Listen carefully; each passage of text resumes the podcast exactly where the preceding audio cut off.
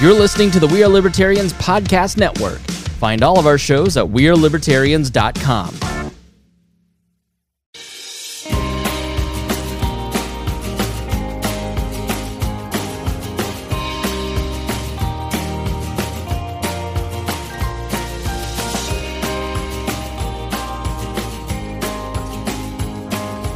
Hello, everybody. Welcome to the show. I am Hody. I'm Lou. I'm Brian. And this is Enemy of My Enemy, where we talk about things from a left, right, and center libertarian perspective. Uh, my apologies to everybody on Twitch. Apparently, we're not allowed to go live there because we're not allowed to use the word atomic bomb in a title. So, uh, I'm going to try to edit that real quick uh, when it comes to it. Uh, today, we're discussing the efficacy and efficacy of dropping the atomic bomb on Japan in World War II. Um, Brian has graciously agreed to fight two on one here, or one on two, and be the pro atomic bomb guy. Um, he's wrong, but I like him. Uh, there's a you know there's there's a lot there's a lot to take in on this. Uh, this is one i actually uh, when i found out we were talking about this i listened to an audiobook. I, I downloaded a lot of articles and it's not simple. Um, there are libertarians or at least ex-libertarians like austin Petersen, that favored the atomic bomb to drop. It's it's certainly a minority sentiment but it certainly exists within libertarian spaces. And of course outside of libertarian spaces it is about a 50-50 split on whether it was a good idea or not. And so it's good to be able to discuss these things. We just had the anniversary of i hate it when they say anniversary because i think celebration when i hear it. And so when right. somebody's like it's the it's the anniversary of the nuclear bombing draft i'm like oh no i don't that's not I'm okay with forgetting that one. Uh, you know, there's most anniversaries you don't want to forget. That one, that one probably not so much.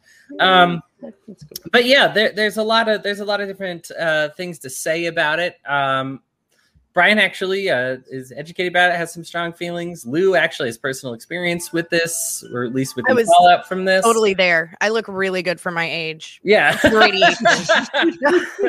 Your personal input Godzilla! on the no. Yeah, Lou, Lou, Oppenheimer. Anyway, um, yeah, there's there's just there's a lot to go, and so I'm just gonna let everybody give their feelings about it. Um, I'm gonna Lou. We'll sandwich Brian a little bit. Lou, I will let you deliver uh, what you have to say about it. Then we'll turn to Brian, and I'll uh, I'll finish this up there. So, Lou, go ahead and give us your thoughts from a lefty point of view. How you feel about the U.S. government dropping a nuclear bomb on Japan? It was a shit idea. The end. No. Um, okay, so many of you may know, some of you may not know. I actually grew up in Tokyo.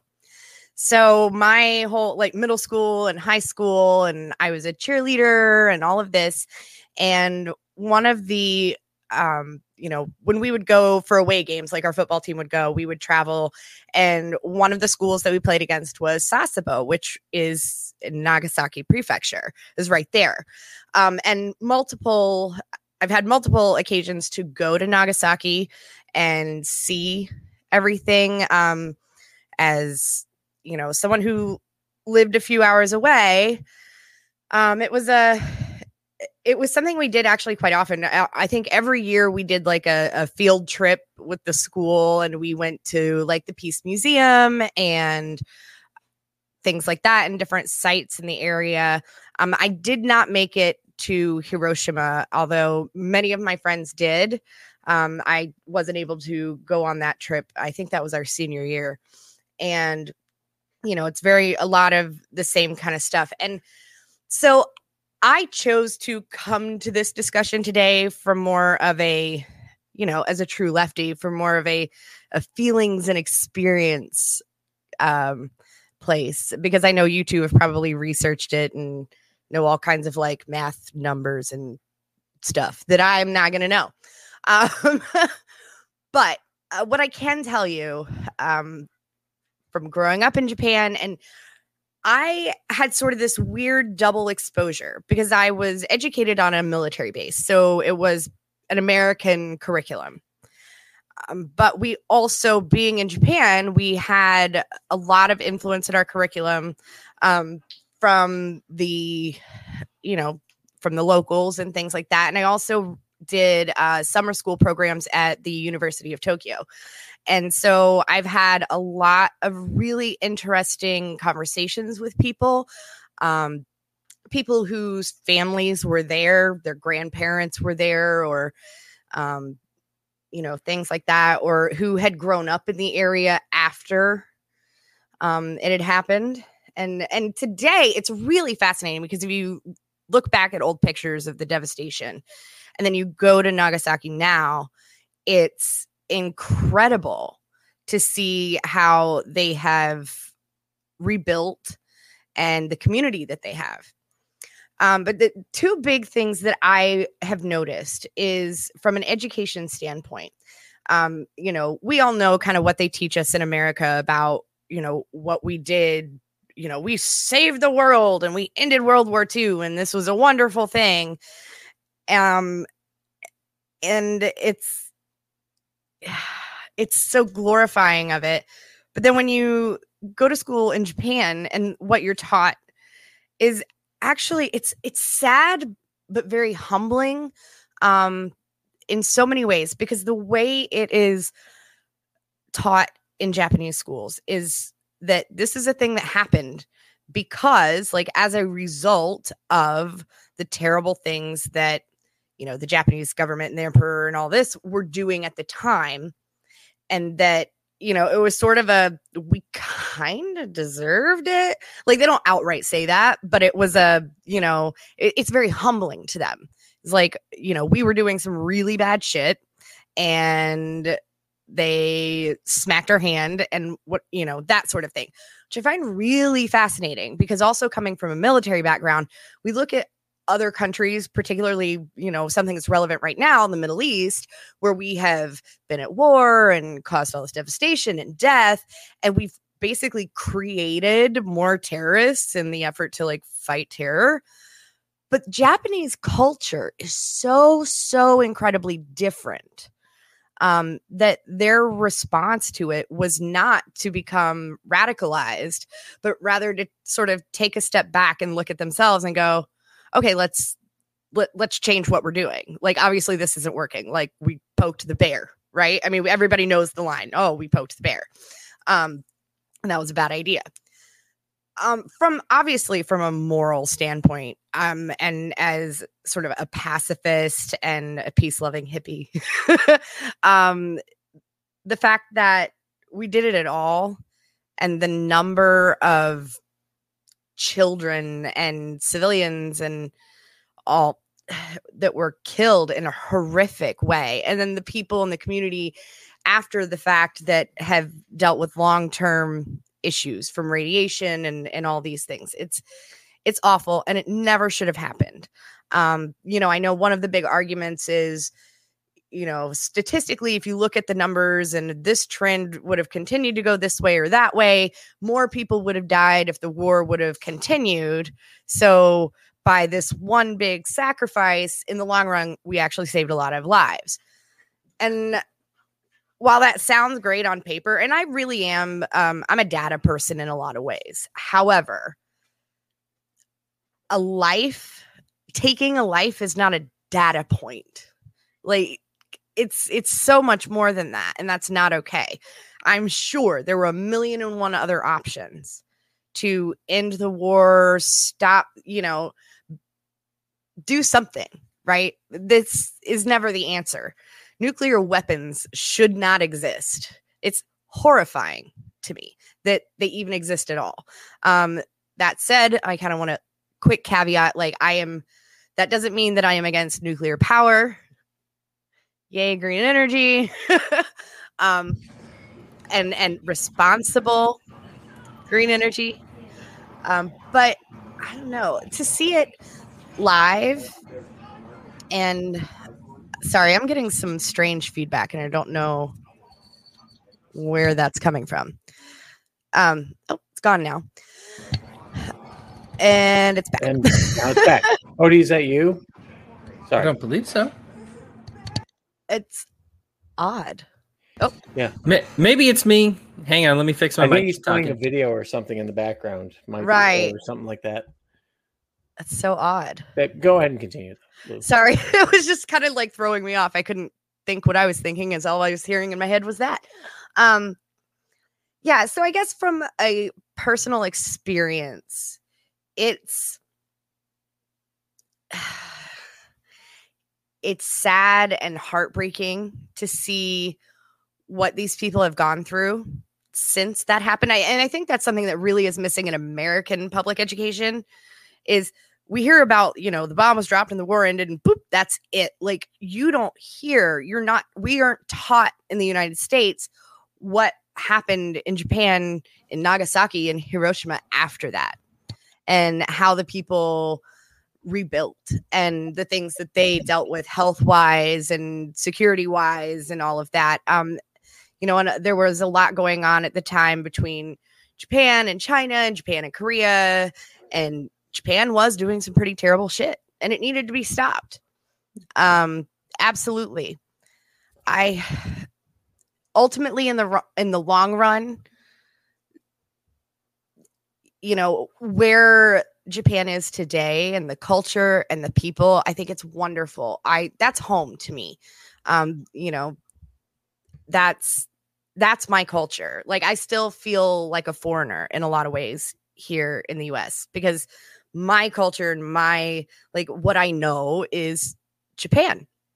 And we're, you know, it's a very polite society. They're very um forgiving and loving and kind and just generous and and all these wonderful wonderful things um but that was something that's always been in, ingrained in the culture of Japanese people before and since. Um, so, you know, just as Trisha said, like the option to burn children's skin off is not an option. That's never okay. Um, I, I think we would have gotten here another way. I, I really do. Um, because the culture there is what it is, we would have gotten there another way. That w- we didn't need it. Yeah. Appreciate your thoughts there. Does my mic sound okay now? Do I sound okay? It, There's a little bit of- There's like a background noise. Yeah. It's like it's like a bat. It's like an office in the background or something. You, you know what it reminds me of is the old party lines when you could kind of Oh, hear somebody yeah. else talking on the phone, And they're listening. right? Are we old? Are we you gonna? People are probably watching this going, "What the hell is a party line?" yes. Back when we had phones plugged into the walls. Yeah. Uh, why would, well, oh, they're plugged into the wall. We have to charge them every night. What's the big deal? Why would why is that a big deal? You couldn't unplug them from the walls. it's, Sorry, go ahead. it's tough being a millennial. You got like the 80s music is now classic rock, and I'm just like, Oh. No, oh, no, I heard No, no, Green no, no. Day. Oh, Green Day on the today- classic rock station, No, and no, I no, no. lost my shit. I, I I have officially I, I I freaked out a little bit today. Um, today is the 30th anniversary of Metallica's Black Album. It was released 30 years ago today. yes, it was. I remember when I first heard it where I was sitting in my buddy's apartment in college back in 1991. And I went, that was 30 years ago. Ouch. that hurts. That hurts. That hurt. That hurt a lot. All All right, right. Brian. Well, give us some more pain.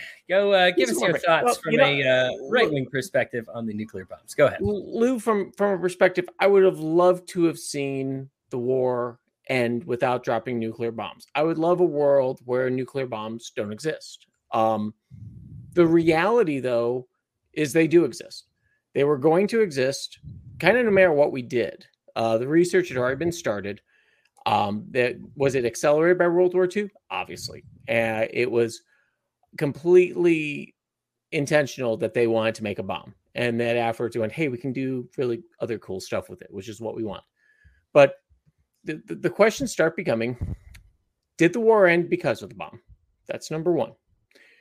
Number two, how does the war end without it? Let's say there's a problem and they say, you know what, we can't make this work for another year or two, which which was a possibility. That's why they did the Trinity test, was to make sure because they weren't sure that they could make it work.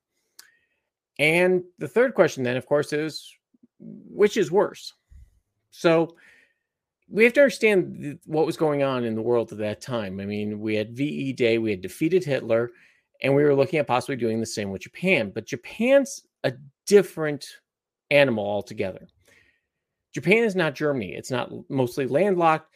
It's a island nation with very steep cliffs, very easily defendable steep cliffs. Let's go back a little bit in time here on what happened before then. We have, have two battles for you: a battle of Saipan and the battle of Okinawa. Both took place before the bombs were dropped, obviously. In the battle of Saip, of the battle of Saipan, there were tw- 32,000 Japanese soldiers on on the on the island. 24,000 were killed and 5,000 committed suicide. That leaves you with 3,000. So they killed 90% of the soldiers on there. Now that number is nowhere near the number that we were experiencing when we were going through Europe with Italy and Germany. Even with conscripts and things like that, those numbers were nowhere near a 90% kill rate, which no, the, trust me, the Pentagon was not happy about that. In Okinawa, that number changes a little bit. There were about 77,000 Japanese soldiers on the, on the on the island. 77,000 Japan about 166 soldiers were killed on the Battle of Okinawa. 30,000 Okinawa conscripts, those were people that were drafted into the army, were also killed. And pretty much, a, you know, it comes to a grand total with civilians and everything else of over 110,000 dead. Now, that's a 100% kill ratio on the soldiers and about another 30, 40,000 people that were dragged into it, along with the stories of people jumping off cliffs because they didn't want to be captured by the Americans because it did go against their beliefs at the time. So, this is what set up everything for what was coming on the home islands, which, by the way, was the big part of it. Everybody's taking a look and saying that they were going to have to invade Japan and that in and of itself, and these are two islands that are really not even considered home. There, I mean, Okinawa's got its own ethnicity to it, and it's even though it's part of Japan, it's it's kind of like uh and and Lou, you can probably say it better than I can. It's more like I, I want to say Puerto Rico. Uh that, Trish, yeah, I'm gonna get to you in a little bit. Um yeah. so but the reality is that it was not how this is what we were looking at going into the conservative casualty numbers for the U.S. invading Japan were half a million soldiers, half a million U.S. soldiers. Now you can say, Brian, that's a simple price to pay, blah blah blah, and that's fine. Okay, I get that. The estimates on the number of Japanese soldiers that were going to be killed in this invasion comes anywhere between 10 and 15 million, plus another 15 million civilians. So we're talking in the neighborhood of 30 million Japanese out of 100 million Japanese, 30% of their country being killed in this battle to take back the islands. This is what we were looking at. The Japanese were not about to surrender before the bomb.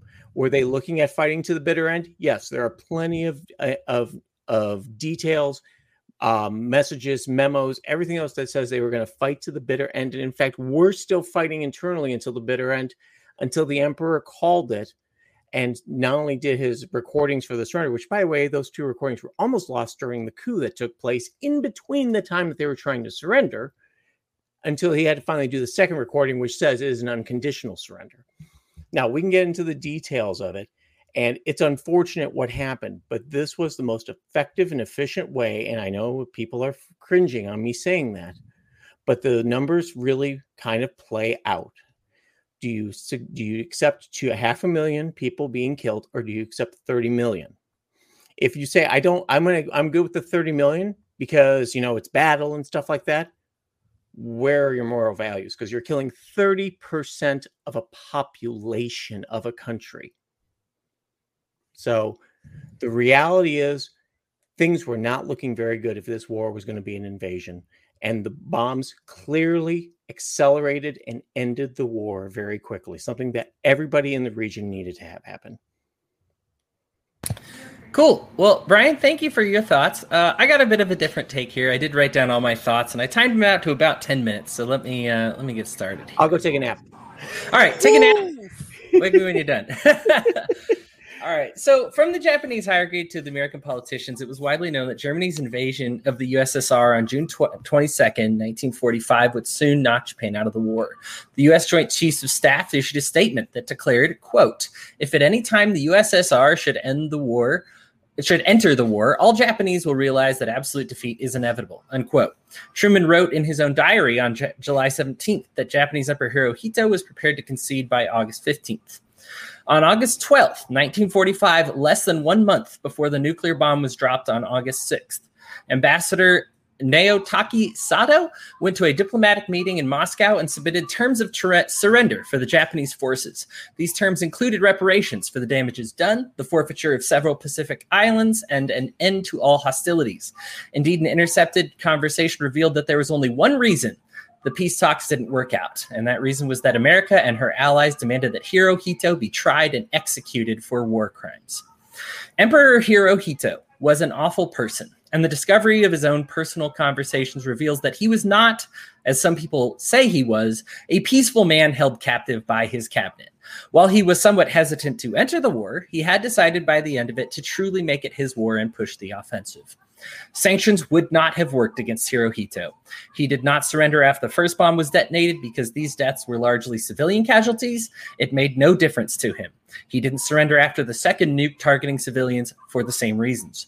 In fact, he didn't surrender until September 2nd of that year, and it had nothing to do with the nukes at all. The Japanese military surrendered after the invasion of Manchuria by the USSR. Another missive details exactly how little difference the nuclear bombs made on their decision. On August 13th, well after both bombs had been dropped, Prime Minister Kantaro Suzuki explained, quote, the Soviet Union will not only take Manchuria, Korea, Karafuto, but also Hokkaido. This will destroy the foundation of Japan. We must end the war when we can deal with the United States, indicating that the nuclear bombs were an annoyance that could be stood up against, but the loss of these tactical territories to the USSR could not be tolerated. American propaganda attempted to hide this fact. But even on a plaque in Washington, D.C. that commemorates the bombings, it reads, quote, the vast destruction wreaked by the bombings of Hiroshima and Nagasaki and the loss of 135,000 people made little impact on the Japanese military. However, the Soviet invasion of Manchuria changed their minds, end quote.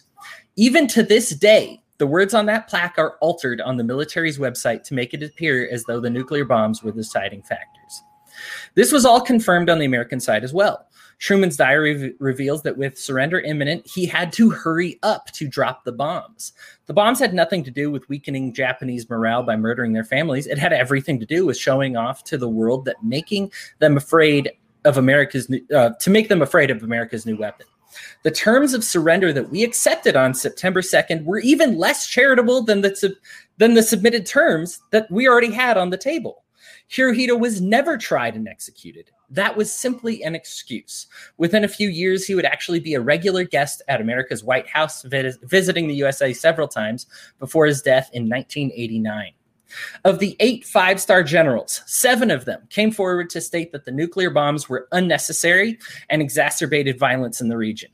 MacArthur thought the use of atomic bombs was inexcusable. He later wrote to, to former President Hoover that if Truman had followed Hoover's wise and statesmanlike advice to modify its surrender terms and tell the Japanese they could keep their emperor, emperor. Quote, the Japanese would have accepted it and gladly, I have no doubt.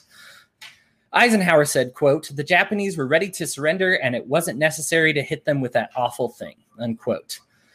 Fleet Admiral William Leahy wrote that the use of this barbarous weapon at, at Hiroshima and Nagasaki was of no material assistance in our war against Japan. The Japanese were already defeated and ready to surrender. In being the first to use it, we had adopted an ethical stand, standard common to the barbarians of the Dark Ages. The deaths of Hiroshima and Nagasaki dwarf what was done at 9 11. But we tell ourselves that it is all right because our murderers dressed up in nice, nice suits and spoke English, while their murderers wore shaggy beards, wore turbans, and lived in caves. 150,000 people were wiped off the face of the earth in an instant. 100,000 more deaths would follow during the fallout. This does not even touch on the millions of lives that wound up with lifelong deformities and burns due to radiation. One might say that the nuclear bombs were, were an end that justifies the means. Except it's clear to me that historically speaking, what happened in Japan wasn't even a means to an end. It did not contribute to the war's end, it led to something else entirely. Lee uh, Leahy's position is that in a moment we adopted a new standard that killing innocent people because the government claims it is necessary became the way of military life going forward. And how prophet- prophetic are his words now? We excuse bombing weddings because it's better to kill loads of innocent civilians so long as the terrorists are afraid. Even still, by our own calculations, military operations kill nine innocent people to every one actual target. This policy became acceptable beginning with the nuking in Japan. We currently distribute weapons to terrorists that are killing three times the quantity of people that died in the Holocaust, all because of some justified end that never seems to end. My natural inclination is to go economic when we have this discussion. Indeed, we should remember that the capitalists predicted that this is what would happen after countries adopted Keynesian economics. Indeed, in 1949, the very year of this horrible act, it was the first year that the United States had changed its economic equations to coincide with Keynes. This is no accident. Market goods are creationary or protective, and for them to be destructive absolutely requires complete ignorance of market demand. It requires government intervention. This cannot be understated, and perhaps at a different time, I can go into why the capitalists were able to predict with 100% clarity that war would be the result of embracing Keynesian ideas. But let me conclude my thoughts by making a moral argument. Let us say that I ignore all this evidence and say that my opponents are correct. I'll play make believe and say that murdering a quarter of a million people saved millions of more lives. Let us say that Japan would have never surrendered until every serviceman was dead and an American flag flew above Tokyo. I would still oppose the bombing. Giving the government the authority to make such a decision, even if it is a mathematically correct decision, does not ensure that the government will be mathematical about it going forward. How many unethical laws do we have now that were passed because of one instance where it was right? They use a crisis, propose a solution that would have alleviated the crisis, and then apply that solution to our every way of life, even after these crises have faded. The idea that government will only tactfully murder civilians to save more people is not only historically inaccurate, but it is wildly immoral. Nobody should have such power. And if they do, surrendering that power is the right thing to do in the long term. People with such power do not give up. Being right once does not mean it will be right forever. And the government has and will continue to kill innocent people because of the decision we made on August 6, 1945. We frame this argument as the trolley problem. Some must die, some more can live.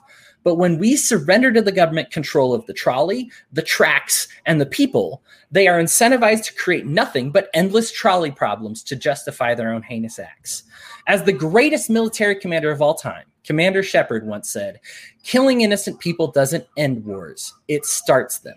Indeed, as we look back on the years since 1945, opening the box of killing innocent people has led to so many wars that even the people fighting in them can't keep track. Even if the war ended on one front, which it did not, it opened a thousand other fronts. Killing innocent people is now a daily routine for our government. If we can swallow the use of the atomic bomb, then there is truly no pill that we cannot swallow. As a libertarian, I draw a lot of lines that government should never cross, no matter how good its intentions appears to be. Killing innocent people en masse is so far beyond that line that I cannot fathom how my philosophy would even entertain the idea. Call it the cold calculus of war if you must, but this calculus of war does not permit the persistence of peace. Like so many graphs in calculus, it is endless. To use mathematical terminology, it has no limit. Government has a way of turning what was supposed to be limited into the unlimited. Libertarians must deal with unlimited governments in every way of life, but when it takes a vector that approaches taking infinite lives, there is no greater atrocity that we can suffer. In the long run, We'd have been better off and safer had we dropped food, medicine, and loving notes on Hiroshima and Nagasaki on those faith- fateful days. But we chose death instead of life, and predictably, our politicians have chosen death every day since then. I condemn the dropping of the atomic bomb through every lens that I can look at it through. My mind tells me that it wasn't logical or necessary, and my heart tells me it wasn't compassionate or good. If liberty and justice are for all, then they must also be for the mothers, fathers, brothers, and sisters who, on August 6, 1945, looked up from their grocery store parking lots, classrooms, office cubicles, and dinner tables, unknowingly witnessing the last day of their lives. Liberty and justice for some doesn't have the same ring to it, especially when it is the politicians that get to decide who those some might be. And that's how I feel about it. And I understand that there's a lot of I understand differences of opinion, but for me, I feel so strongly on this that I I, just, I have it's a tough wrong, time. You got about four errors in there, but we, we will go there through it. I'm sorry. I'm sorry. With your your moral thing is just um, stuck with me a little bit. Number Okay. one, yeah, Truman uh, was well aware of what it was had to be done with that. Now, Truman could have said, looking back at it, he could have said maybe there was a different way, but unfortunately, there really was not. Let's go. Let's rewind a little bit in the war. What happened with the firebombing of Tokyo and how many people were killed with that, with the napalm bombing that took place? Which, by the way, if you know that a lot of a lot, uh, LeMay, I believe it was, that didn't want to fly in that uh, in that bombing raid because he thought it was inhumane to drop napalm on residential buildings, which is what happened. I kind of agree with him on that, but I still want to know how the war ends without the bomb. That's that's the number one question. I- Are you telling me that we should have dropped food on there? Okay, how are you going to transfer food to a country that's already starving, by the way, which is the piece that you've left out, unfortunately, has had, by the way, all of their harbors and mines by what was the name of that uh, operation they did to mine the harbors? Oh, yeah, Operation Starvation, which knocked out 90% of shipping going into Japan. The rice harvest had already crumpled. Their oil was almost down to zero, and they were still getting ready to fight to the bitter end. So, Hody, please tell me exactly how this was going to change any differently. How was the emperor, who was not at all willing to surrender until after the first bomb was dropped, and even then, his war council still put out re- feelers to say that they wanted to not only be held uh, not responsible for war crimes, they were willing to surrender and give up islands and things like that. But the war council and the and the, the emperor would still remain in power. Well, according to them, it didn't make a difference. You killed a bunch of their civilians. If you've mentioned they didn't care to feed them, they didn't care to keep him alive, Okay, so it didn't matter. Okay, so we should have accepted those terms and left him in power. Uh, if it if, if it says you kill your one guy, or else we will kill two hundred and fifty thousand of your guys, then But yeah, they sure. weren't killing. They weren't killing the emperor. Nobody was trying to kill the emperor. You didn't see the Japanese people rising up to go up against the emperor. In fact, they were being conscripted to fight in foreign wars. All right. Bushido. Yeah, So once again, Soviets enter the war. They go through Manchuria. By the way, Manchuria. The by the way, most of the army at that point had withdrawn back to the home islands for the big final defense of the home islands that was coming up. So they were killing about a quarter million a month, I believe it was, in Manchuria during that time frame. About what was it? Uh, 19 million Chinese were killed during the entire war by Japan. So once again, someone who has killed just as many, if not um, just as many people as Hitler did, you're okay with leaving them in power, leaving his generals in power, and starving the nation. I, I mean, just please uh, tell me how that's going to be different than the bombing. sure. Or better, or better. Please tell me that's better than the bombing. Sure. People see America in a different light. Instead of seeing us as villains to be fought against, they see us as they they begin to realize the cracks around what the emperor's propaganda has been, right? Their their entire How? machine being How? that we are monsters. And if we prove that we are not monsters, then there's there's cracks there. This is what happened in Cuba. This has happened in other countries as well, But- where we but hang on, hang on. sure. we were broadcasting messages every 15 minutes, dropping leaflets, and it was having zero effect. This is going on before the atomic bombs were being dropped. This was being done during the Tokyo bombing, firebombing. This was being done during every raid. We had Japanese prisoners who were translating for us, verifying the translating right, and we are dropping millions of leaflets over every major city and there was no rebellion against the emperor at No. any point in time. Well, words are cheap. I mean, like I said, it's not just Okay. messaging, although that's part of it uh, is You education. just said and- that they would see us as, as awesome because we stopped bombing. Now they're blockaded. They've got mines in every harbor, sinking almost 90% of anything that goes in. No food's going in. Their harvests have crumpled. They have no oil to transport the food. How exactly is starving that entire country who is not rising up against their emperor going to be better? Well, I, I'm I'm I'm trying to figure out how me giving them food is starving them. Help, like what? No, what's, uh, how are you what's the argument feed- there? How how are you going to feed logistically 100 million people with airplanes, B 29s, which by the way have a, probably about a maximum capacity of 20,000 pounds? Well, I'm, I mean, you know what? We try, and if we can't, at least they see that we tried.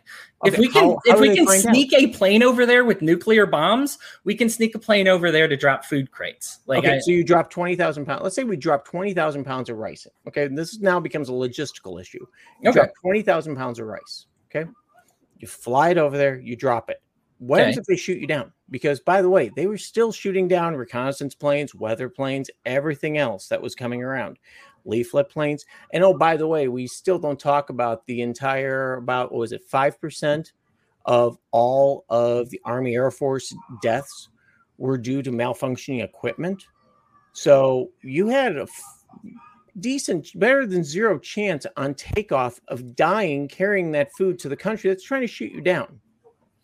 well, we protected that nuke pretty well, didn't we? Both of them. No, I'd say. actually, it almost Well- it, uh, well, we, the only reason we didn't at the time is because we had knocked out a good chunk of their air force. But and not even that. yeah, But Only three, three out of the what was it, twelve people on board. Um, knew what their mission even was, or Right, really told me where that they were going. that's pretty standard actually, because the whole idea of loose lips to sink ships was the mentality. During Even once they were in the air. Yes, yeah, they they do. Even And yeah, I okay, growing up military, believe me, and having been married to a military man Mm-hmm. who's been deployed, like I completely understand OPSEC. Okay, right. been there, done that. Mhm. But there's also some sneaky ass bullshit when you're putting young guys up in a plane and going, I'm not going to tell you what you're going to do. And then when they land, go, oh, by the way, you just murdered a shit ton of people. Okay, Like, and what kind of sh- like mental? ha- like, have you- uh, let me ask you a question. What's the difference between the bombers who went out and bombed residential neighborhoods with napalm? What's the difference? These guys knew what they were going into. That there was a chance they were going to die doing the mission, and that what they were doing was killing people.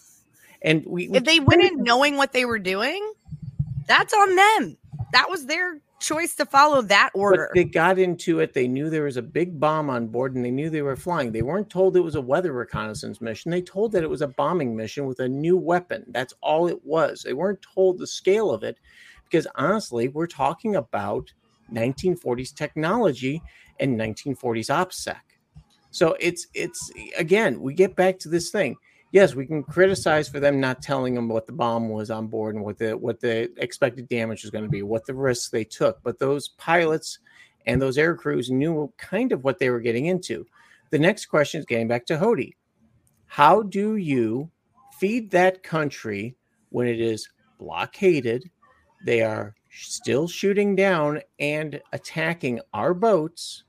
How do you feed that country and say that we're awesome in feeding you? Plus, the logistics of getting all that food to 100 million people and making sure it gets to the right people. What happens when you drop that food? What happens with Ethiopia? We were dropping millions of tons of food into Ethiopia. Where did that food go to? Didn't go to the starving people, went to the people with guns who went, hey, you know what? I'd like to keep a couple of bags of these rice, or I'd like to sell them. Right. Funny how we can be accurate when we want to be. Um, we're dropping Right. right. the bomb, and then it's like, oh, we're really accurate with that, accuracy. but oh, okay, hang on, hang on, hang on here, hang on. Whoa, whoa, whoa, whoa, whoa. Sure, sure, sure. You're dropping logistics in a bomb. A bomb, you want it to break. Okay, you want it to be at a certain point, and you want it to go boom, or you want it to do what it's supposed to do. Dropping logistics is completely different, and we're talking 1940s infrastructure here. We're not talking a C 130 coming in, dropping a parachute skid. We're talking from 8, 12, 15, 20,000, 30,000 feet up, trying to drop precision on a guy who's looking through a glorified microscope to try to get it to land in a certain area. You know, the bombs, you know, radius that they were working on was measured in like half mile. Which, yes, it's an atomic bomb, so it doesn't have to be that close. But you're going to do that with a pallet of food? Sure. Oops, sorry, we dropped it in the ocean. Oops, sorry, we dropped it into the giant fire that was right there. We dropped it into inhospitable part of the country, which, by the way, there's a lot of inhospitable parts in Japan, right? Oops, sorry, we dropped a nuke on your child. Yeah. I'll go Oops. with the oops, we dropped the rice in the ocean. Okay, that's fine. Then you're All of a sudden, with we're stupid you're and accurate with- with rice. You right? are good with starving. You're good with with making Yemen look like your kids not getting McDonald's last night because that's what was going to happen in Japan. Either we were invading or starving them out. Now, if you feel better that those kids didn't get vaporized, but that they millions more died because, well, you know, we didn't vaporize them. Hey, you know what? Hey, I feel better. Then that's your ethical issue. But from everybody that's involved in the war, everybody that was looking at being in Europe and having to go fight in Japan, including my grandfather, I got news for you. It was a godsend that those two bombs came in and ended the war because the notes that you have, Hody, that you referenced, I hate to say this, are incorrect. Okay, the emperor was willing to surrender. Okay, we I've got show notes here too, so we can put them up there and you can compare them the time frames Sure. the emperor was willing to surrender conditionally. He was left in power. His war cabinet was left in power. They were no going to be not be tried for war crimes. Now, if you give that same deal, you give that same deal to Hitler. Anyone? Oh, uh, to to end like the Holocaust and stuff. Like, Yeah, like give the same Hitler will stop. Uh, yeah, if, if he gets to stay in power and and he stops killing people, uh, yes, yes. Okay. What if he doesn't stop killing people? He just kills all the people inside his country. Um, We didn't, still- here's the thing though, we didn't nuke Germany. Oh, we were about to. We would have. If, if let's say the war goes on another six months, we probably would have nuked Berlin. The only reason that that that was not considered was because, you know, Trinity occurred after VE Day. I'm not going to kill 250,000 innocent people to kill one guilty person. It wasn't I, I'm, I'm 250,000. sorry. It was okay. So you're okay then with the invasion of the home islands and about 45,000 prisoners of war being killed by the Japanese the second we set foot. I, I, I would not order. have invaded. I guess is Okay, is- that's fine. You I'm don't not, invade. So you're okay with starvation then? No, I'm not then- then I'm talking do about it? trying to feed them, and you're assuming How- that all my rice crates land in the ocean. So I guess I'm not I even can okay. I, contend with hang We're talking a hundred million people. Okay, Ha- you serve a hundred people. What are That's the an logistics involved? based on a trajectory, based on a formula, assuming we based know on what the future war would have been. ration based on war rations in Japan at the time and how they were declining. They were less they were in some cases less than 700 calories per day.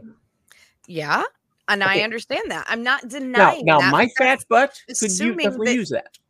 We knew exactly what the future was, and that there were zero other options. Okay, so it's okay to starve them because that's what we weren't the ones starving them, though. I So like, control it's my okay- conscience. I can't control somebody else's conscience. I take responsibility for the 250,000. Okay, 250,000. so it is. So we've got it on both of you on, on here saying that I would not have nuked it because those people were killed, but I'm okay to watch them starve to death.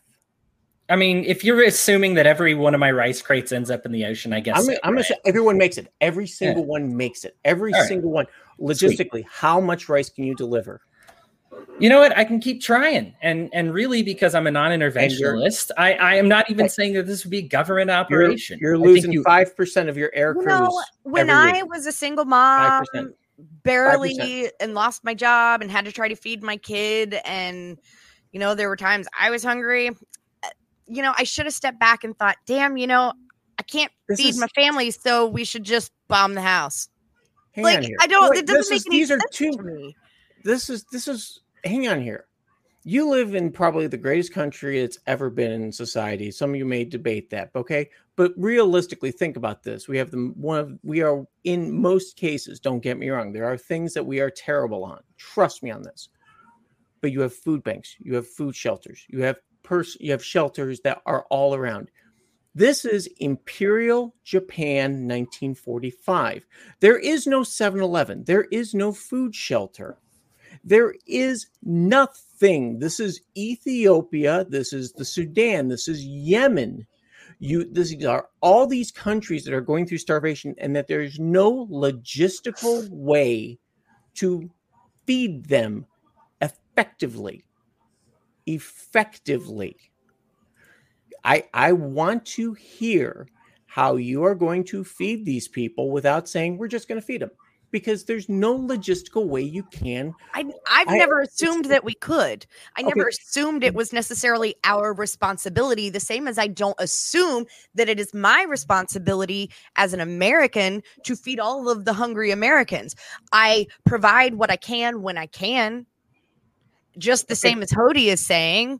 But like, I don't Damn. make the assumption that it is my responsibility to feed a whole bunch of people in another country but i also know that like well if i'm not going to feed them i might as well blow them up like it's just two totally separate things that just don't equate to me it doesn't Okay, so that- it's I your can't make that connection it's not my problem. I think is what I can just get. Let me know if I'm wrong here. That they started a war. We got it up to them. We went, see ya. You guys, whatever happens, happens. That's in your border. That's your responsibility. Have a good day. Eh, is mm-hmm. is that what is that the end of the war for you? i mean end of the war no because they're out there picking fights Okay, but then but, there's what what do you do then? You just do you do you because by the way, in between all of this, the war was still going on.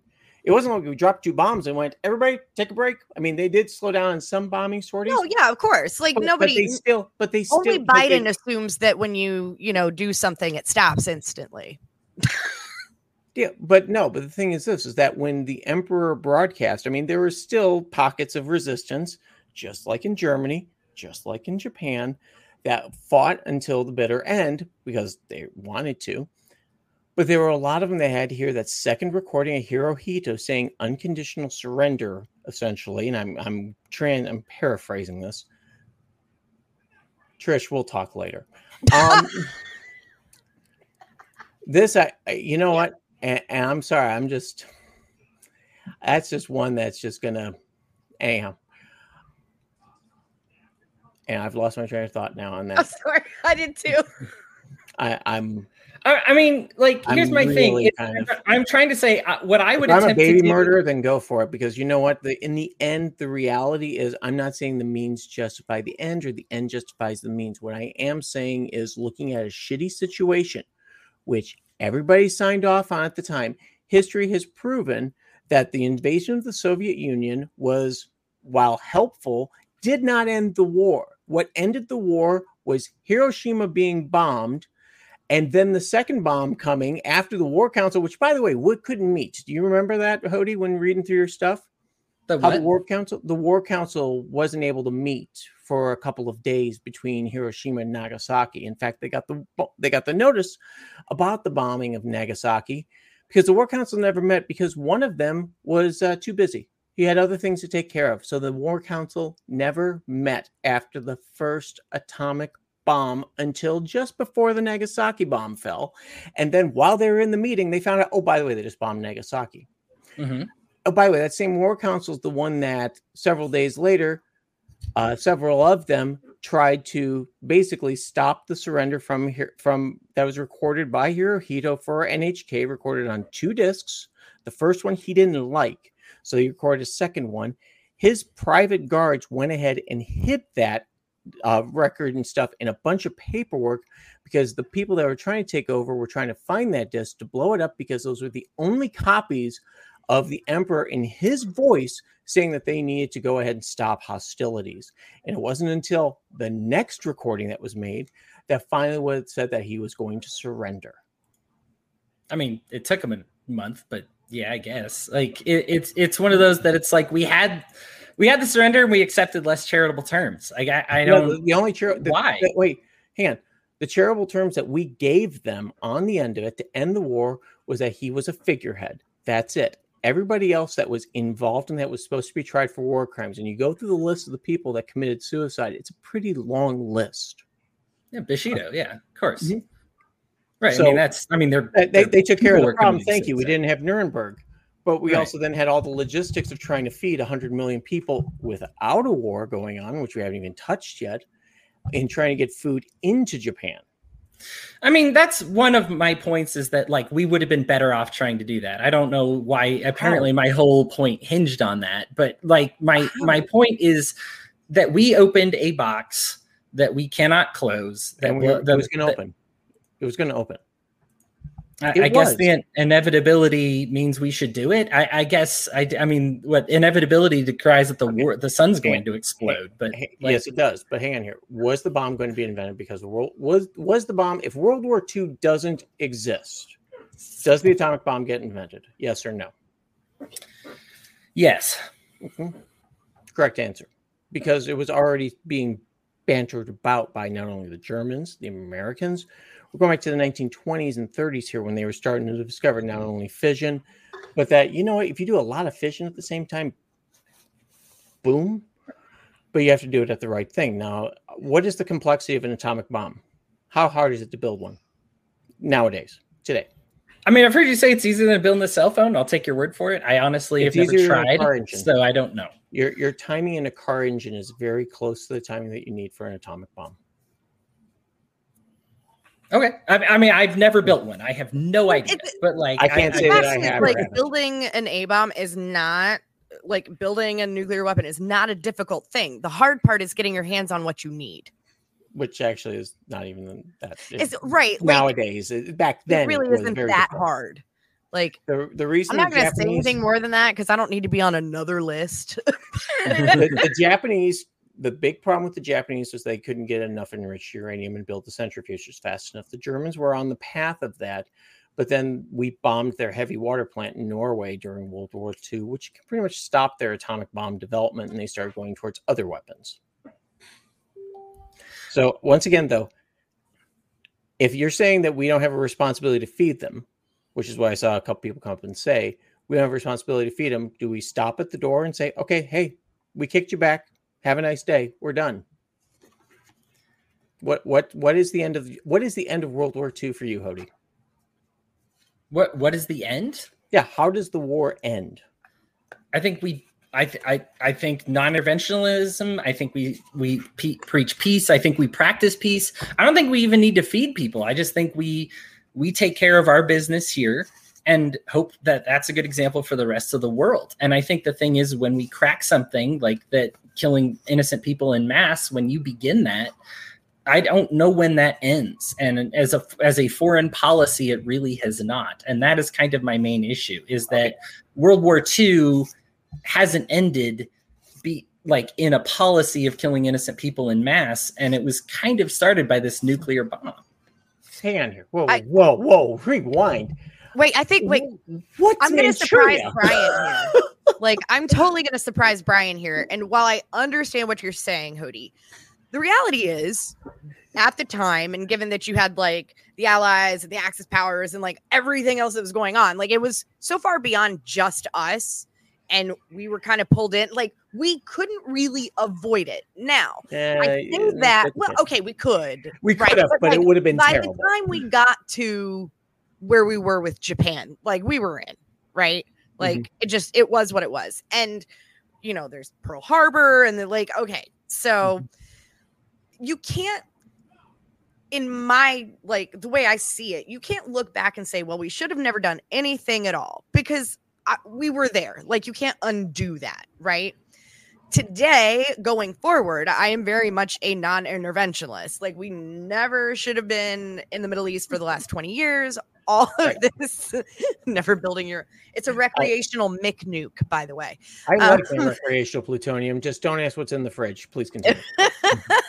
um, but I I don't think like that just sounds very black and white. Like you either do nothing or you bomb them, or you attempt to feed them and fail, or you bomb them. And I just think that if you go back, and we're not you know, the political and military analysts of the time that were in the White House, that were in the Pentagon making these decisions, right? Or in in theater making these decisions. Like so but the reality is there were probably almost definitely several other potential options to explore.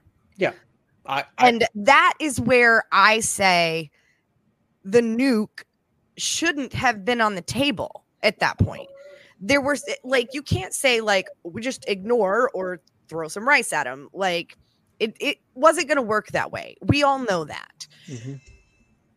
But that and nuke isn't the only answer. We live in a world of nuance, right? Jacob's favorite word. we call him Captain Nuance. Anyway. Yeah. nuance. Um I so like that.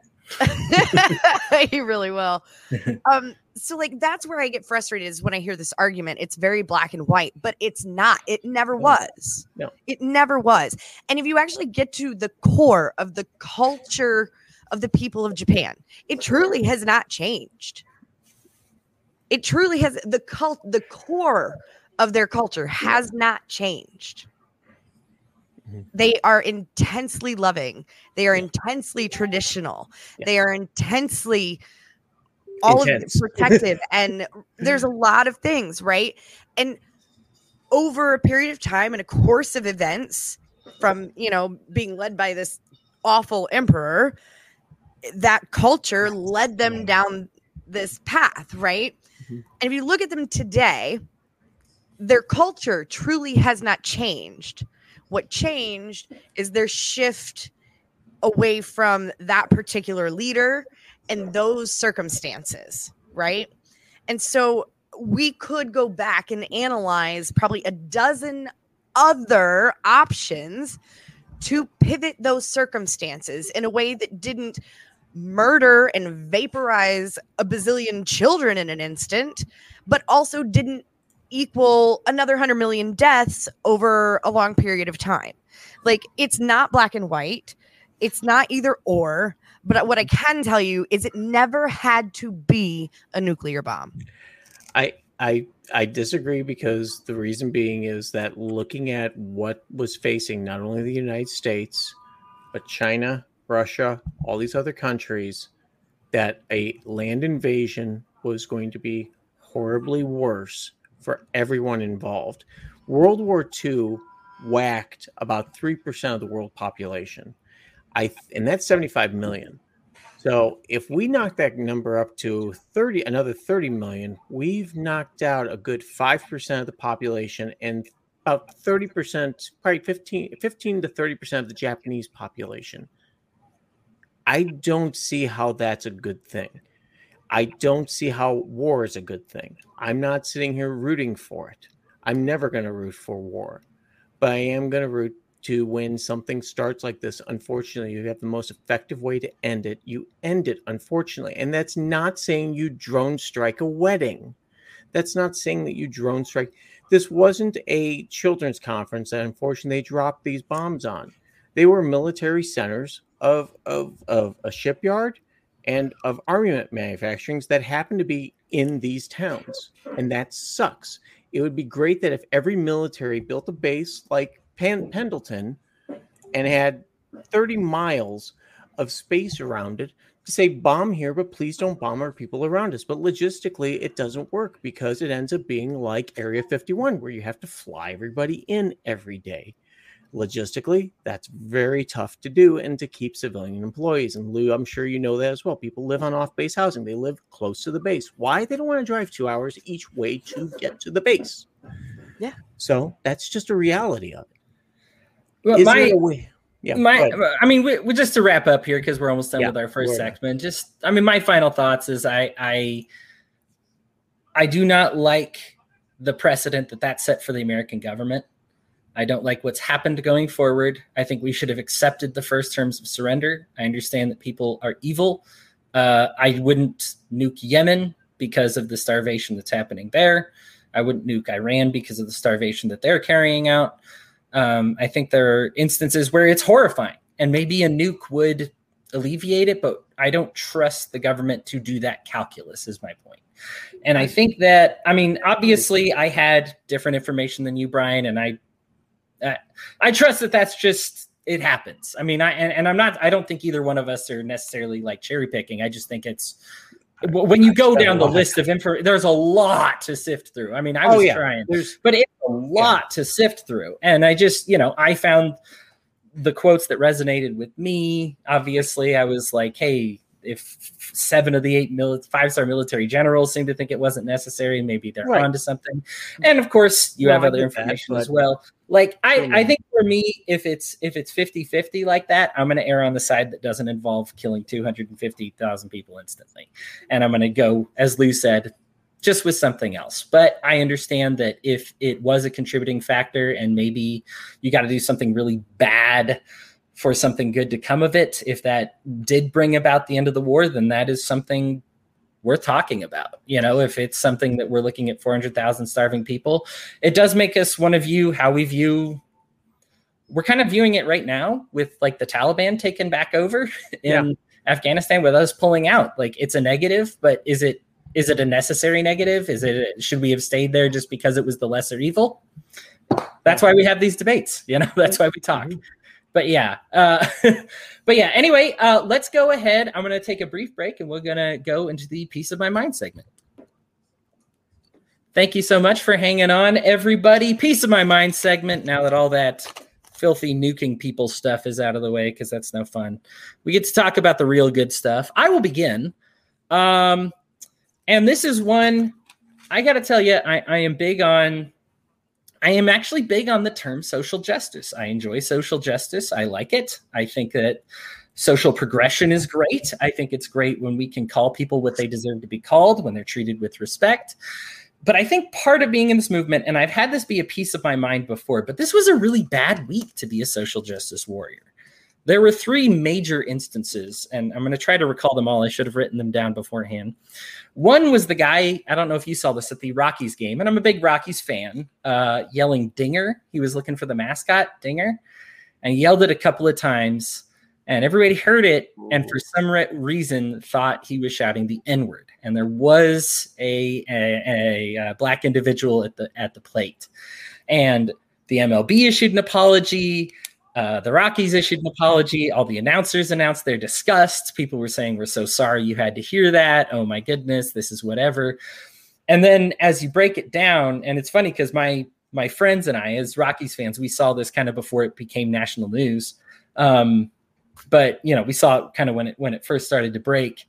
Is we we're like, I think he's waving at the mascot. Like, I think that's the guy there waving at the mascot. Oh, I think he's saying Dinger. Now, in fairness, from far away and it's a stadium you're not sitting right next to him it is hard to hear what what is being said. I understand people that thought it might have been the n word but you basically called for like sanction these we we called for like canceling this dude and like killing him and there were people who went way over the top with it and like let's find out where he lives first and kill him and then it was like oh he was just trying to wave down the mascot like that's a that's a rough one. And it's okay to be like, hey, maybe our trigger for outrage is just a little too ready. Like maybe we're just a little too ready to cancel and axe somebody. Like maybe it's time to just take a break, take a moment, take a deep breath. Uh, the other one that happened this week was uh, white people are not racist if they decide they don't want to wash their children every day. Now, here's the thing there's a good point to be made here. There is a totally valid social justice point to be made here. Is that if a black person says, I don't wash every day, they're assumed to be gross. There's that they deal with this burden that because of the color of their skin, that they're gross or greasy or oily or disgusting or dark, I mean, even just dark and the like they're dirty, right? And so they have this burden that's placed on them that a lot of people don't understand.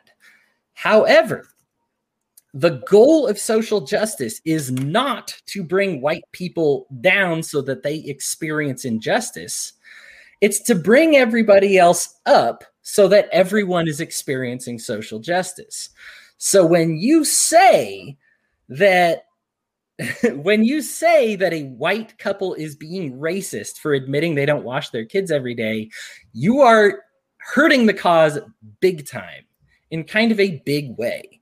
And like it is important to call this out because otherwise, people who work hard for social justice are going to be lumped in with these weirdos, right? Who who are like, oh, Ashton Kutcher and Mila Kunis are racist, or Dax Shepard is racist because he doesn't shower every day. It's like, well, that's not it. Like, there's a problem here, but the problem isn't okay. Who gets called racist? Like, that's what we're trained right now, right? Like, who's the racist? It's no, no, no, no. We need to bring people up. The idea isn't to bring other people down.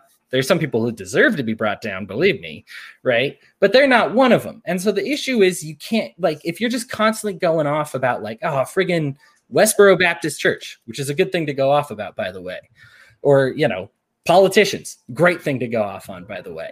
But if you're constantly going off about this and then you stay silent, or you are actually part of the problem, when when you know a white couple says, "Oh yeah, we we wash our kids whenever they're dirty," then people aren't going to trust what you say because they're going to say, "Oh, well, that's this person is just going to attack everything on that side," and so they don't really have a scope. They don't have a target. They don't have a goal. And it's important for us to kind of understand those goals. I'm having a tough time remembering my third social justice weird oddity of the week, but I think those two will suffice. The thing is, is it's important.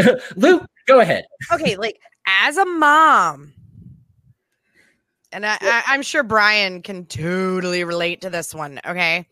I, I don't even know what you're going to say, but I'm probably going to agree wholeheartedly. Please. Okay. So, like, there's several aspects, right? Like, I don't wash my kid every day. Let me give you the reasons why. Because the doctors and everything I've ever been told, and what I understand from nursing school and in general, just knowing my kid, if I wash her every day, her skin dries out. She gets like that itchy, bumpy, like it's not good for her skin. It is a scientific fact. okay. Um, sometimes I'm freaking tired. I work all day and my kids run me ragged, and I'm like, oh my God, we'll do it tomorrow. Okay. That's two. Oh, and the other one, and like I know the the argument has kind of gone back and forth, like whether it's washing your kids or washing yourself. And if you don't wash yourself every day, well, okay, I'm gonna go real lefty on the lefties here. That's ableist. Right? If I have a, a disability, um, if I'm suffering with depression and I don't want to get out of bed, and you're like, oh, you're a racist now because you, you know, fuck off. Like, I'm sorry. I can this is the dumbest shit. As a lefty, Right, as a right. social justice warrior, Right. Yeah. fuck right off. Right. Okay, that's all I got. Right. I, I I like it. I mean, it, it I- hurts the cause, and people don't don't realize it. Go ahead, Brian. Go ahead. Sorry. I Ready? Ready? Ditto. Okay. holy shit, we agreed on something. It's amazing. All right. I- it- It is absolutely ridiculous. This is one of those things that where I think people are just looking to be offended. Um, Mhm. and I also have five people in my house and one shower. yeah, And we, we all got- have busy schedules. So we Yeah. get in when we can. yeah, and and just you know, it's just life and stuff like that. It's like you know what, I- if eh, this sounds like this more sounds like an ad for big water and big government Big water. I love it. Don't tell So- Flint. So Um, right, yeah, it's it's it's it- uh, yeah. Big water says you need to shower every day or you're racist. Right. Oh no, Okay. no, no. But then then we start showering every day and then we're elitists, which again makes us racist. So Yeah, this and- whole oh, thing is fucking stupid. and you're waste and you're not environmentally friendly. Because come on, I mean, this not taking a shower, I guess, would be the most environmentally friendly thing you can do because you're using probably 15, 20, Right? What happens water. in like California and Arizona and out west where there's like you have to conserve water and please shower every other day? Like Christy, we appreciate that. We did not need to know. aw. I don't shower every day either. Neither Christy, do I. Mostly Neither because I'm freaking tired. Okay. I'm tired. I didn't Mm. shave my legs for like two years. Thank you, COVID. Now, notice I said two years and it's only been like 18 months. yeah. the last six months of normal society wasn't great either. I mean, it was. no, I like, yeah, like yeah.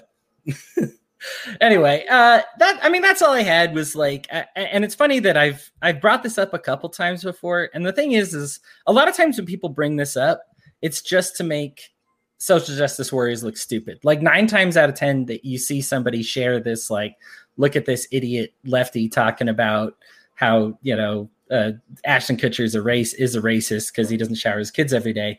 It's like it's made to look make the left look stupid, right? My point is though, like if you ever want like social justice is important, social progression is important, self-empowerment is important and feel people feeling honored is important and I do feel like we need a lot of respect for that but and that's why like i feel like it's important to call out these times because nine times out of ten i'm on the other side right like i'm calling out like oh my gosh this guy is like being a gross racist or this guy's being an anti-semite or but the thing is, is if you don't also be like okay guys hang on. Like, like like if you're one of the blm people that were like it's cool to rob a target because you made blm look really bad when really black lives really matter like they really matter. And so it's like, I, I think the thing is, it's if you care about your own cause, you do some self policing. I don't consider this as attacking the left. I consider this as self policing to be right. like, okay, yeah, yeah totally agree. Okay. oh, and, sorry, and I'm totally with you, and I, am half joking about the Target thing, but I do. I hear this stuff like, "Oh, you shower your kids, that makes you racist." You know, I, I want to be like, mm, cops shooting black men for reaching for the ID they asked for. That's Correct. racist. Yeah. Huh? Yeah. It's not oh. Susie for being too tired to wash her freaking kid at night. Like, yeah. And also, we have more important shit. Yeah, yeah. Kids don't don't chop up from Target. They have one of the scariest uh security systems. Uh, everything facial recognition, voice recognition, gait recognition. Yeah. Just, don't steal from Target, kids. Yeah. Steal from Walgreens and like no. Uh, Walgreens is probably getting there. They were really great about recording each other. So easy to steal. Like everybody between the age of like ten and fifteen, yeah, swiped a scrunchie.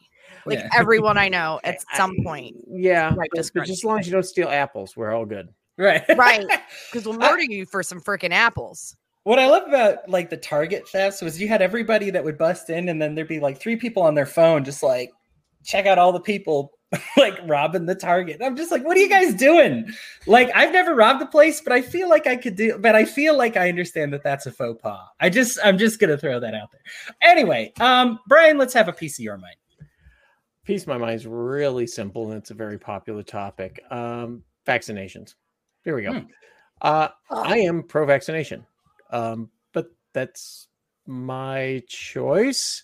Um, and that's the beautiful thing about this country is that in most cases it is a choice. Now, don't get me wrong, we're in the middle of a pandemic. Uh, I am not doubting the effect, uh, the effectiveness of COVID, of its mortality, of how much of an impact it has on people. My personal recommendation is that the Moderna shot seems to be the most long lasting, and that at this point, it's as many doses that we have in and the number of side effects we're seeing probably pretty safe to get it. That being said, uh, we have more than 50% of the population in Indiana already vaccinated. We probably have probably about another 10, 15% that have antibodies. If you have antibodies and you've had the vaccine, it's pretty much the same thing. Now, yes, we are seeing people that are getting COVID second and third time, and those are interesting things to study. We're seeing breakthrough cases. Those are also interesting things to study. But the whole idea that everyone has to be vaccinated, that we have to, to wipe the scourge off the planet, especially where people have already either had COVID or have adverse reactions to COVID, is ludicrous. It's not based in science at all. It's not based on any single piece of any medical history other than we think it's the right thing to do, which, wow, surprise coming from the government. Um, but uh, once again, we're seeing companies all these other kind of quasi government corporations saying, yeah, we're going to go towards a vax pass. Um, yeah, you should be deeply concerned about that. Uh, I just love the hypocrisy of your healthcare and your information is private and protected, and you have a right to privacy, except when it comes to this one shot. And we don't care if you've had COVID or can't get vaccinated because of the adverse reactions you have. We have to know if you got the shot or not to be able to participate in society. Again, they're going about this the worst way possible, and uh, surprises government. So, um, that it's a pretty much a pretty good libertarian stuff. Although I'm pretty sure that I've offended a few people by saying that I got the shot and I'm for it. So, fire away. I'm very much in agreement with you here. I'm get it if you want it, you feel you need it. Mhm. Don't if you're questioning or have doubts. Mhm. It's okay. Science is hard, right? And Yeah, this is new and there's a lot of conflicting information. So I completely understand the hesitation or to want to sit back and go, I want to watch and kind of see how things play out for a bit, right? There's nothing wrong with that.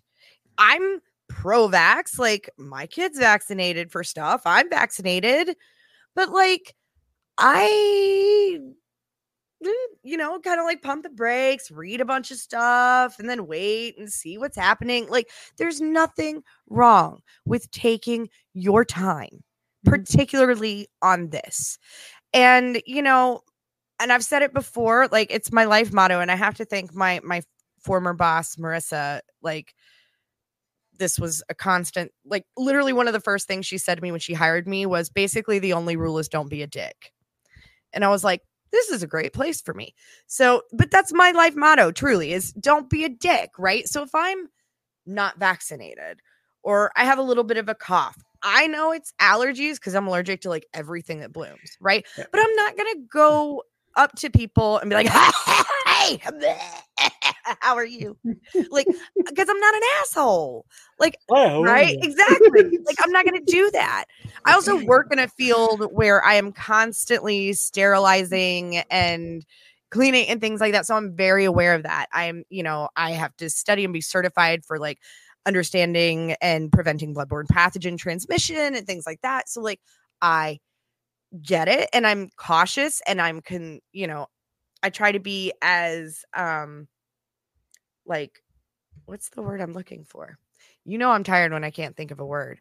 Um, I, I just want to be nice, like considerate. That's the word. Considerate of people around me. Just as long before this existed, I'm a smoker, right? Like I'll smoke cigarettes. I really enjoy my cigarettes. Um, but I'm not one of those smokers that gets like shitty about people not liking my cigarette smoke. Like I don't I don't know. If I, I don't know you, I'm going to step as far away as I can. I'm going to blow it away from you. If the wind takes it towards you, I apologize. I'm so sorry. Let me move. Like you didn't ask to smoke my cigarette. Right? Like but again, and this goes back to Japan. I grew up in a country where even if it was just cherry blossom season so you had the sniffles, you put on a mask to go to freaking work. That was the culture because we were considerate, right? Like everyone on the train every single day wore a mask. Like that's just what you do. Um, you didn't have to. No one expected you to. It was just sort of this understood, you know, if you're gonna be around a bunch of old people today, eh, wear a mask just in case. You know, be considerate. And that's it. That's it. It's not that freaking hard. You know, Yeah. so I'm with you. And I don't I don't like the idea of like a vax pass or like limiting people's um transportation or ability to travel or participate in public stuff. Like it weirds me out a little bit. Um, but at the same time, like I really wish people would be more considerate. Uh, Like I, I- just want to put up a sign it's like don't be a dick. My my favorite part of the whole thing was this was that that some of the places were saying, well, you should just use your smartphone and order groceries, and you can pick them up that way. You don't have to go into the store. Then you won't need a Vax Pass. W- Wait a minute here. I I have to have a smartphone now and a smartphone plan to hmm. get groceries. Sounds elitist. Just a little. I That's mean, your and- photo ID. Oh God, no, no, no, no. Oh, it's, no. Well, you need an ID, but unless it's for voting. yeah, then then yeah, somehow it's perfectly fine. Right. and then if we talk about disparate outcomes, right? I mean, who are who are the people that are least vaccinated right now? I mean, and not to be just Yeah. like not to even just pull the race card, uh healthcare workers are pretty have a pretty I low find that vaccination rate really right now. fascinating. Yeah. And that's something I've really been watching.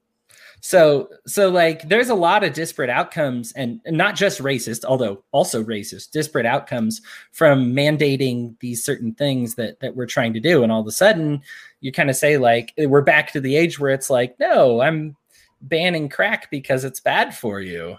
But I'm not banning extra large, you know, cokes, even though that's also bad for you because Chicago did. That's a white people problem, and that's a black people problem. Well, Chicago's got all problems, uh, but then, um, but there's okay. So like, I will qualify this by saying two things. One, if it's a public organization, they should never, ever, ever, ever be able to discriminate. So that's just right off the bat there. And if you say, well, what about this? Well, then that's probably a good reason why it needs to be a private organization. If it's public, at the very minimum, should never be able to discriminate. Number two, I am also opposed to any kind of public official vaccine passport thing. However, I do struggle with this. If I support somebody's right not to bake the cake, right, and I do, I don't like it Mm-hmm. But if I say you don't have to bake the cake, if you also go out there and say, I don't want to serve unvaccinated people, I don't love that either. But I do think it's a right, right? Mm-hmm. Like, it's not fun, but like it is. It's, you know, it's it's one of those things that gets down to personal choice in the end. And if I choose that, you know what, I don't want a bunch of apologetic, uh, apologizing for five year olds stealing from an apple cart, anti uh, atom bomb people coming into my business. I can put that sign up. Now, don't be surprised if people go, well, he's limiting these people. What else? You know, it again, don't, it gets back to lose point. Don't be a dick. But the problem is, a lot of people have a different definition of what being a dick is. So, and that's true. Yeah. Yeah. That's true. All right, Lou, why don't you close us out with a piece of your mind? Mm-hmm. Lou lost audio apparently. Oh, that's okay. Yeah, I like looking at her pretty face yeah. anyway. And and, and, and consternation. What the yeah. hell just happened? Oh, she just went away. We'll see her soon. Yep, we'll see her soon. I, you know, the funny thing is, that all of the COVID, uh, uh, I mean, it's like COVID security theater um, that goes on nowadays, and and I, I, am going to be really interested five, seven years from now, hopefully when this all this is over, for people to do regressive studies and find out that probably mask mandates were pretty much useless, especially with cloth masks. Uh, N90, if you're really going to do it, make them wear them N95s. Um, but that the reality is is that being inside is the worst thing for COVID. Um, being outside in the sunshine and things like that is the best thing to prevent COVID. So you're saying arresting those surfers was not one of the best things we could have done? I I just love it because every every but the thing is, this gets back to where the government's being incredibly dense. It's like you know we want people to be outside. No, I don't want them licking hands and shaking hand, licking their hands and shaking hands and doing stuff like that. But you know what? If they do, they understand the risk. Um, I, I just feel like uh, the movie Airplane, where the guy's sitting there going, going, you know, they bought their tickets, they knew what they're going into. Let them crash. you know? right. Um, it's it's gonna be fun. Go ahead. Yeah, like I, I think the thing is, is I, I I think the tough thing is is government involvement is hard because I think everything is touched in some degree by government, some more than others, right? Yeah, like absolutely. It's it is hard when it's something like social media because I don't have I can't have this I want to say this purist mentality. It's their platform. They do what they want. Right. But they do so much of the it's our platform and then it's like and it's public platform and it's just like oh man this this all sucks. Can like the, the, I, I can hear you. Can hear you. How's it can hear you. I can't hear you.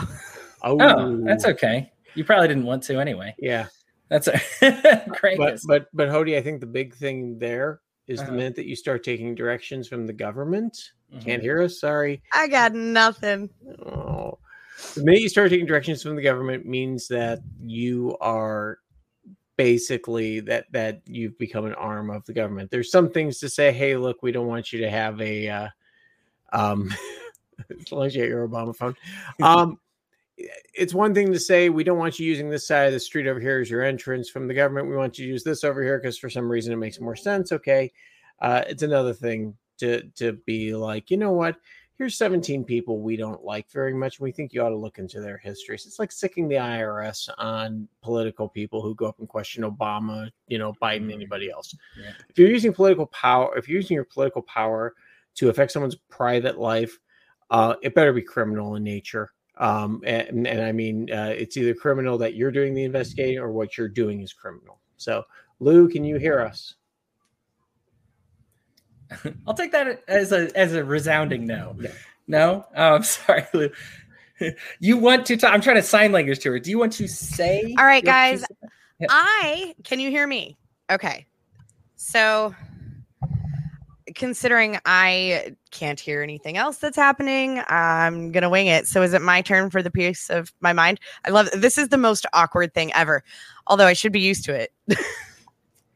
Are we dancing? That's oh my Wait, so is this what I have to do to like make you guys do really embarrassing stuff on camera? Because this is great. We're recording, right? Like this is fantastic. Um, no, I wanted to be pretty quick about uh the piece of my mind today, and it, it is sort of related to what Brian was talking about, um, as far as like medical stuff goes and vaccines. Um, I came across a conversation earlier today, and I think Hody saw me flip out on Facebook this morning about it. Um, and there was this discussion about how you know, vaccines are fake news and polio was never eradicated and it's just been renamed Guillain Barre syndrome. And I wanted to run my head into a brick wall. I can see that Brian is thinking the exact same thing that I am. Um, you know, and when I was kind of I was scratching my head and trying to be like, wait, what? What are you talking about? And a lot of these, you know, and of course that well, research it yourself. And here's this video on YouTube. Like, mm, okay, that's really all I need to know, but okay. Um, and first, you know, first a lot of the resources that they were talking about uh, said things uh, having to do with um third world countries that do still have polio. Um, you know, when we talk about polio being eradicated, we are talking about here in America, not a third world country, right? And so that's the first sort of like straw man that they like to use.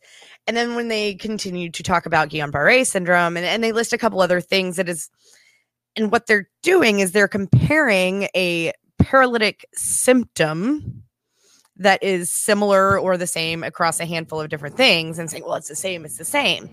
And I'm laughing to myself. And then, of course, there's the, well, why isn't there a vaccine for Guillain Barre? Because it's not a virus, it's an autoimmune nervous system response.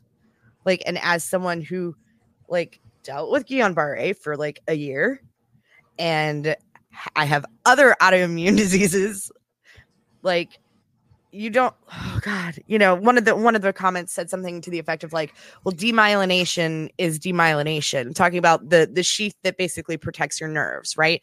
And when that sheath gets damaged you have all kinds of issues pain paralysis neuropathy etc um something i have dealt with for many many years.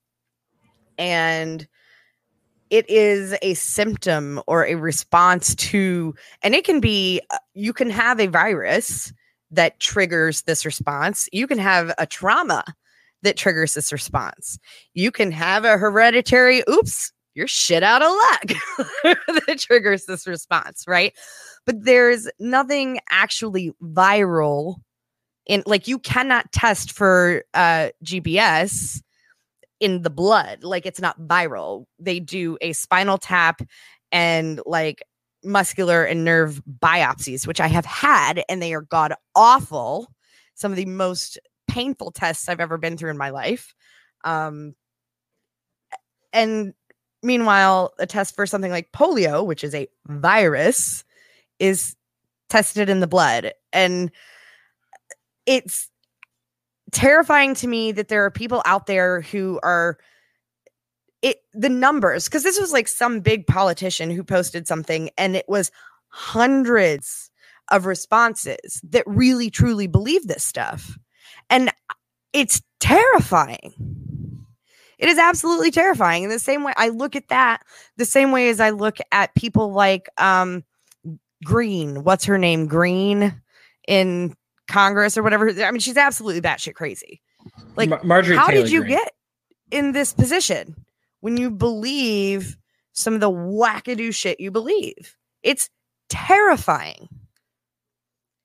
Yes, leprosy still exists in a lot of places. In fact, leprosy still exists um, quite commonly in Central and South America, and even in some parts of the southern US because it is a virus that does not have a specific vaccine and is can be spread via armadillos. One of my favorite animals. And it's really unfortunate because I want to pick them all up and hug them. Okay, I'm going to stop talking because I don't know what you're saying. And so I'm going to let you talk. All right. Well, I mean, first of all, like I can't believe that there are actually people that like think that because the symptom is the same, the diagnosis is the same. I mean, like you can watch an episode of House and like the joke is what they think everything is uh that one disease. Uh Lupus. Everything lupus, is lupus, lupus. yeah everything's lupus right all the all the symptoms sound like lupus right so like i just looked up offhand rashes and there's like 68 different causes for rashes like so there it doesn't make any sense that somebody would think that I have lupus. So that's awesome to me. Oh, there, there you go. Everybody has lupus, apparently. No, I'm kidding. Um, but there's there's like there's a million different causes for these things. Like like there's 68 different causes for a rash, and some of them you have a cream, some of them you have a pill, some of them can't be cured, some of them are like hereditary. Like that's just I, I don't know. That strikes me as common sense. So I think the reason I was surprised at it, Lou, when you mentioned it, and apparently you can hear me now, which is cool. But uh, um, I was surprised when you mentioned it is because I was like, are there actually people that are still like this? Like this is like who believes this? Oh, I'm on the phone. Okay, sweet. Like I can't believe there are actually people that believe like this. I, I don't know. It, it it's it, it blows my mind. It- it- there's plenty of them out there. There's plenty of people there convinced that 5G makes the frogs gay and therefore makes my kids gay. So of course they're going to believe that if uh, Yes. I, I've got, I, I, oh my God, grandma lost her leg. It's definitely polio. Or, you know, it's like uh, she lost feeling if she got the vaccine. It's definitely polio. They're injecting you with polio. You know, I mean, it, there's a bunch of stupid people out there. The best way to deal with stupid people is to not make them stupid people. Uh, the best way to deal with asshole stupid people uh, is just generally mocking them or just basically giving them an open door to say maybe stop being an asshole, maybe stop being stupid. Um, but but again, it still falls down into the end of 80% of humanity is kind of on board with this. They realize that Guillain Barre is a real syndrome and it's not polio. Right. So, yeah. I, I don't get it. So That, anyway. that stri- it strikes me as strange that people would even say that, but I like you said, there are people who think the 5G is making the frogs gay. So I guess The this the funny thing about the 5G, I'm going to go on my little techno rant here. hit me. If if you are convinced that 5G is altering our DNA, take a look at the frequency that it operates at. Then I want you to go over to your microwave and take a look at the frequency it operates at. Uh, if the frogs are gay, it's because you've been making too much microwave popcorn. uh, that's funny. Well, uh, with Lou having audio issues and and this being what it is, I think now's about a good time to wrap up. But I appreciate everybody for joining us today. I appreciate the uh, strong feelings uh, demonstrated here, Brian. I still love you, buddy. Barely, Buddy. but I mean it. Hey, you know, my bomb, Yeah. my choice. right yeah. Your your choice good point. Uh but yeah i just uh I, I appreciate the thoughts and i hope we gave everybody a lot to think about. I'm glad uh, for your input as well lou and for having my side which is the correct side uh, till the very end there where you gave brian a bone. That was that was unnecessary but i'm gonna try not to hold that against you as much as i can. Anyhow guys thank you both for joining us everybody for listening. Thanks for tuning in. Love you all very much. Have a good one